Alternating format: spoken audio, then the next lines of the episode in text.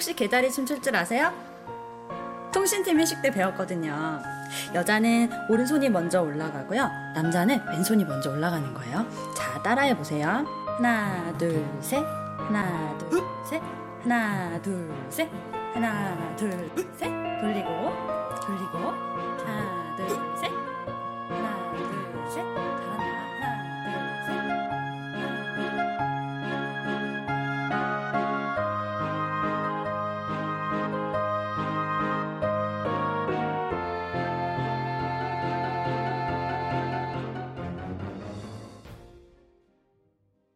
10월 25일 화요일 FM 영화 음악 시작하겠습니다. 저는 김세윤이고요. 오늘 오프닝은요. 2021년 영화죠. 백승기 감독의 인천 스텔라. 인터스텔라 아니고요. 인천 스텔라. 예, 한 장면이었습니다. 영화의 거의 초반부 장면이고요. 사랑하는 사람을 떠나보낸 주인공이 그 사랑하는 사람과 함께했던 행복했던 시절을 추억하는 거예요. 그런데 그 장면이 어디서 많이 본 장면이에요. 그 번지 점프를 하다의 그 유명한 장면. 노을 지는 그 해변에서 실루엣으로 두 남녀가 왈츠를 추는 그 장면을 그대로 재현하고 있습니다. 그런데 이 영화에서는 왈츠를 추는 게 아니라 개다리 춤을 추죠. 그래서 여자가 남자에게 개다리 춤 추는 법을 가르쳐 주고 개다리 춤으로 시작해서 막 춤을 추는 두 주인공의 실루엣이 이어져요. 이 장면부터 아, 이 영화 범상치 않다. 예사롭지 않다라고 생각하실 거예요. 그리고 무엇을 상상하든 그 이하를 보게 될 겁니다. 백승기 감독 스스로 음, 내 영화는 B급 영화도 아니고 C급 영화다라고 선언할 만큼 흔히 말하는 키치한 감성이 가득한 그런 작품이었죠. 어, 인터스텔라를 패러디한 인천 스텔라 여기에서 어, 지구에서 멀리 떨어진 별에서 신호가 오는데 그 별의 이름은 갬성이에요. 예, 제가 농담하는 거 아니고 영화 속에 실제로 등장하는 별 이름이에요. 갬성에서 우주선 설계도를 보내오죠. 그래서 그 설계도대로 우주선을 만들었는데 그건 예전에 혹시 스텔라라는 모델의 자동차를 기억하시는 분이라면 반가워할 네, 바로 그 스텔라 자동차가 그냥 우주선이라고 우기는 영화입니다. 그래서 인천 스텔라. 제가 어제 마지막 곡으로 번지 점프를 하다의 그 쇼스타코비치 재즈 모음곡 2번 왈츠 2번을 틀면서 아, 이 영화 때문에 저 망했어요. 이 인천 스텔라를 본 뒤에는 그 음악을 들으면 그리고 그 장면을 떠올리면 자꾸 왈츠가 아니라 개다리 춤이 생각나거든요. 나만 당할 수 없다. FM 영화 음악 청취자분도 나와 함께 고통받아야 한다라는 생각으로 앞으로 여러분도 이 음악을 들으면 왈츠가 아니라 개다리 춤을 떠올리며 힘들어하시게 될 겁니다. 인천 스텔라. 아, 재밌는 감독이에요. 백승기 감독. 자, 문자 번호 샵 8000번이고요. 짧게 보내시면 50원, 길게 보내시면 100원의 추가 정보 이용료가 붙습니다. 스마트 라디오 미니, 미니 어플은 무료이고요. MBC 홈페이지 라디오 들어오셔서 FM 영화 음악 페이지에 글을 남기시거나 아니면 카카오톡 채널 FM 영화 음악으로 듣고 싶은 음악 그리고 남기고 싶은 이야기 써 주시면 됩니다.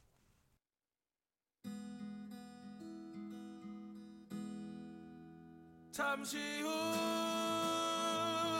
후면 별들이 쏟아지고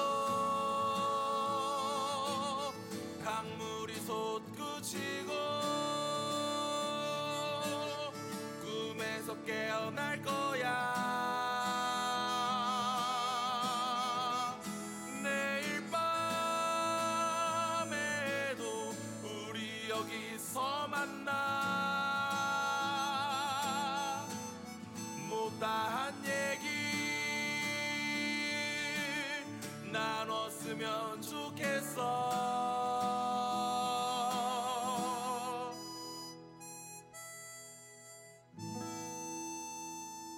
FM 영화음악 김세윤입니다. 나에게서 당신에게 정우의 노래였습니다. 인천 스텔라의 쓰인 곡이고요. 네, 이런 좋은 노래를 쓰고 있는 영화입니다. 2085번 직딩이라서 그러니까 직장인이라서 본방을 듣기가 힘들거든요. 그래서 주말에 운전하거나 집안일을 하면서 몰아듣는 게 저의 주말 일상입니다. 조용한 청취자가 많다는 걸 알아달라고 하셨는데 어, 늘 좀 죄송한 마음이에요. 다시 듣기 하시는 분들은 이게 음악을 못 듣고 제 멘트만 띄엄띄엄 나가는 거잖아요. 제가 뭐 알맹이 있는 멘트를 하는 것도 아니고 목소리가 좋은 것도 아니고 또 비염 때문에 코맹맹이 소리일 때도 많고 어, FM 영화 음악은 음악이 핵심인데 음악 없이 방송 듣는 분들께는 늘 죄송한 마음입니다.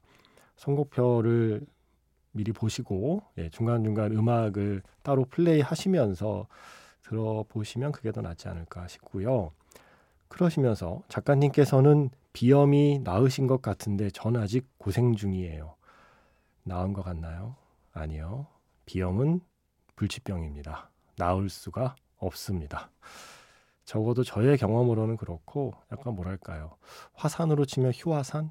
저의 코는 화산이고 콧물이 분출하거나 아니면 콧물이 꽉 막히거나 둘 중에 하나인데 어, 최근에는 살짝 코가 좀 막힌 느낌이 있어요. 빨리 이제 겨울이 완전히 돼야 이게 완전해지긴 합니다만 그래도 한두 달 전에 비하면 많이 나아지긴 했네요. 이러시면서 비염인의 심장을 너무 잘 알아요. 제가 이 문자가 너무 재밌었어요. 아마도 심정의 오타 같거든요.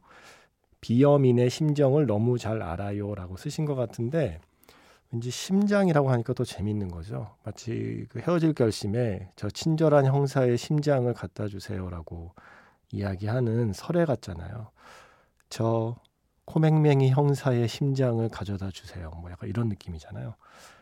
비염인의 심장을 너무 잘 안다고 하신 2085번. 계절은 곧 바뀔 겁니다. 완전히 바뀔 겁니다. 우리에게 더 좋은 날이 올 겁니다. 조금만 더 기다려 봅시다. 그리고 미국에 계신 해나남 씨가 단풍 든 나무 보면서 들으니 더 좋다고 글을 남겨주셨어요. 미국에도 단풍이 왔군요. 제가 있는 서울에도 지금 단풍이 오고 있거든요. 아침에 어, 집 나오다 보니까 제 집 기준으로요. 제가 살고 있는 곳 기준으로 계절을 느끼게 되잖아요. 어, 제가 사는 아파트 앞길에 은행나무가 갑자기 며칠 사이에 노래졌어요. 그래서 아 이제 가을이구나. 금방 가겠구나. 금방 가기 전에 빨리 이 가을 타야지. 가을을 탈 수 있는 시간이 그렇게 길지 않을 것 같은데 라는 조바심이 좀 들었습니다. 그래서 잠시 좀 가을 타는 느낌으로 선곡해봤습니다. 음, 일단 노란 은행잎을 보면서 이 노래 흥얼거리면서 아침에 나왔거든요. 영화 Boyhood에서 Coldplay의 Yellow. Coldplay의 Yellow 영화 Boyhood에서 들려드렸고요. 이어서 50-50, 50대 50이라는 영화에서 High and Dry Radiohead의 노래요. 그리고 지금 끝난 곡은 영화 클래식 사운드 트랙에서 델리 스파이스의 고백이었습니다. 어, 한재선 씨, 저는 아직도 파이란이라는 영화에 머물며 버둥거리네요. 볼 것이 많은데도 우물 안 개구리가 따로 없습니다. 영화 파이란에 나오는 OST 아무거나 틀어주시겠어요? 라고 글을 남기셨는데 이 작품이 2001년에 개봉했잖아요. 설마 그 당시에 파이란을 보고 아직까지 그 영화 안에만 머물러 계신 건 아니죠. 다른 영화를 마음에 담지 못하고 계속 파이란에 빠져 허우적거린 시간이 20년은 아닌 거죠. 뭐 최근에 다시 파이란을 보시고 최근에 다시 허우적거리시는 거겠죠? 그 20년 사이에 좋은 영화 많이 나왔습니다. 네. 이제는 그만 음, 파이란을 놓아줄 때가 된 게 아닐까라는 생각이 드네요. 물론 좋은 영화니까 계속 간직하셔도 상관은 없는데 그 영화 때문에 다른 영화를 마음에 담을 공간이 없다면 어, 잠시 파이란을 놓아두고 음, 그 사이에 나온 많은 좋은 영화들 담아 보시는 것도 좋지 않을까 생각이 드네요.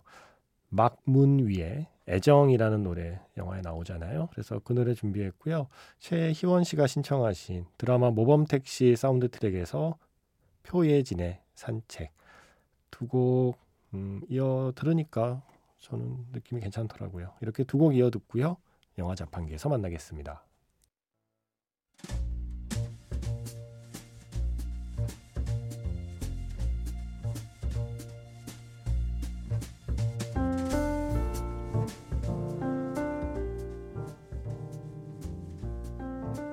다시 꺼내보는 그 장면, 영화 자판기.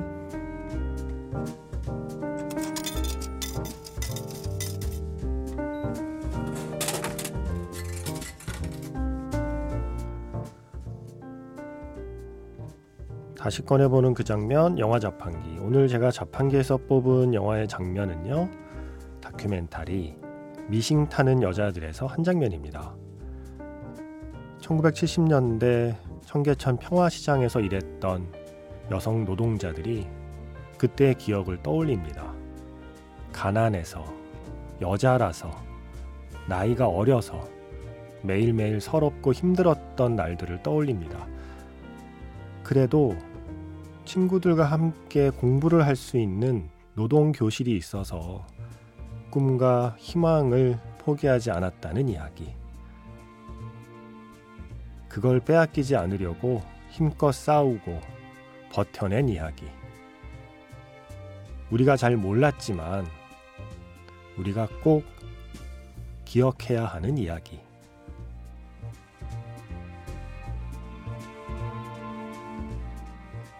밤늦게 일을 하고 끝나면 꼭 그 앞에 지나서 그 앞에 왔다가 갔어요. 하루도 안, 안 빼고. 그래서 정말 하루라도 오- 안 오면 못 견디게 그렇게 아팠어요. 여성 노동자들, 여성 노동자들뿐만이 아니라 평화시장에서 일하는 노동자들한테는 그곳이 그 어떤 삶의 일부였어요. 아무리 피곤하고 배고파도 퇴근하면 일단 무조건 거기를 가니까 퇴근하면 거기 가서 친구도 만나고 선후배도 만나고 친목도 하고 아무튼 그 만남 자체가 좋았어요. 또 우리의 권리를 찾을 수 있는 또 억울한 얘기를 누군가에게 할 수 있는 그런 장소였거든요. 노동교실에 가서 중학교 과정을 수련하면서 수료증을 받기 전에 이제 근로기준법이라는 게 있다는 걸 배우게 됐어요.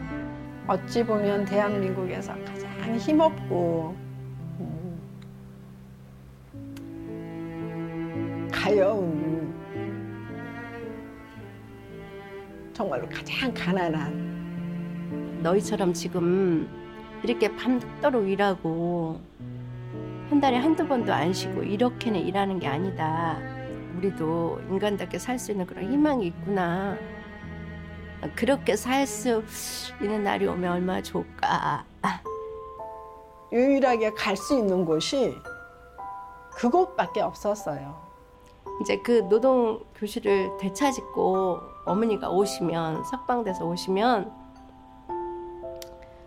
다시 이런 공부를 할 수 있고. 정말 이거는 우리가 절대 정말로 목숨 걸고 이것을 빼앗겨서는 안 된다라고 생각을 했었거든요. 어머니를 석방하라. 노동 교실을 돌려달라. 그래서 제2의 전태일은 내가 여자지만 내가 되겠다. 그 제2의 전태일은 여자였다라고 여자가 생각. 나온다. 응. 아 여자였다고 생각해. 그게 맞아. 어, 맞는 것 같아. 엄청 싸우셨거든 여성 조합원들이. 응. 근데 당연히 나왔다고 생각해. 그분들이 다 전태일이었다고 나는 생각해요. 그분들이 없었으면 그 여성분들이 없었으면 지금의 그 청계가 맞아. 진짜 여자들이 많이, 많이 했던 것 같아요. 많이 그분들이 전태일이었어요. 저를 볼때 독일에 계시는 박현준 씨. 한국의 뉴스를 보는데 출근했다가 집으로 돌아오지 못하고 일터에서 돌아가신 분들의 뉴스가 계속 나오네요. 참 마음이 아팠어요. 왜 아직도 일을 하다가 다치거나 죽는 사람이 있어야 하는 걸까? 그리고 그들에게 위로 혹은 정당한 배상을 하기는 커녕 인간이길 포기하는 행동을 계속하는 사람들은 아, 어떻게 해야 하나 하는 생각이 들더라고요. 드라마 닥터 탐정에 나왔던 청계천팔가 신청합니다 라고 하셨어요. 아, 이 노래가 쓰인 드라마가 있었군요. 어, 저 이거 틀고 싶어도 영화나 드라마에 쓰였는지를 몰라서 못 틀고 있었거든요. 천지인의 청계천 팔가였습니다. 이거 저 집에 찾아보면 어딘가 카세트 테이프 있을 텐데 이거 정말 늘어지도록 들었던 앨범이거든요. 천지인 1집. 여기에 청소부 김씨 그를 만날 때 그리고 어쨌든 우리는 살아가니까 예, 이런 노래들 그리고 청계천팔가 노래방에서 네, 많이 불렀던 노래이기도 합니다. 노래 좋지 않나요? 청계천팔가 이게 나중에 다시 녹음한 버전이 있는데 글쎄요 뭔가 1집에 약간은 조금은 좀 거칠고 서툰 이 연주가 저는 조금 더 좋은 느낌을 갖고 있습니다.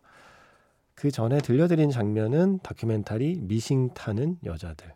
아, 이 다큐 참 좋습니다. 음, 다큐멘터리는 무엇을 할 수 있는 매체인가?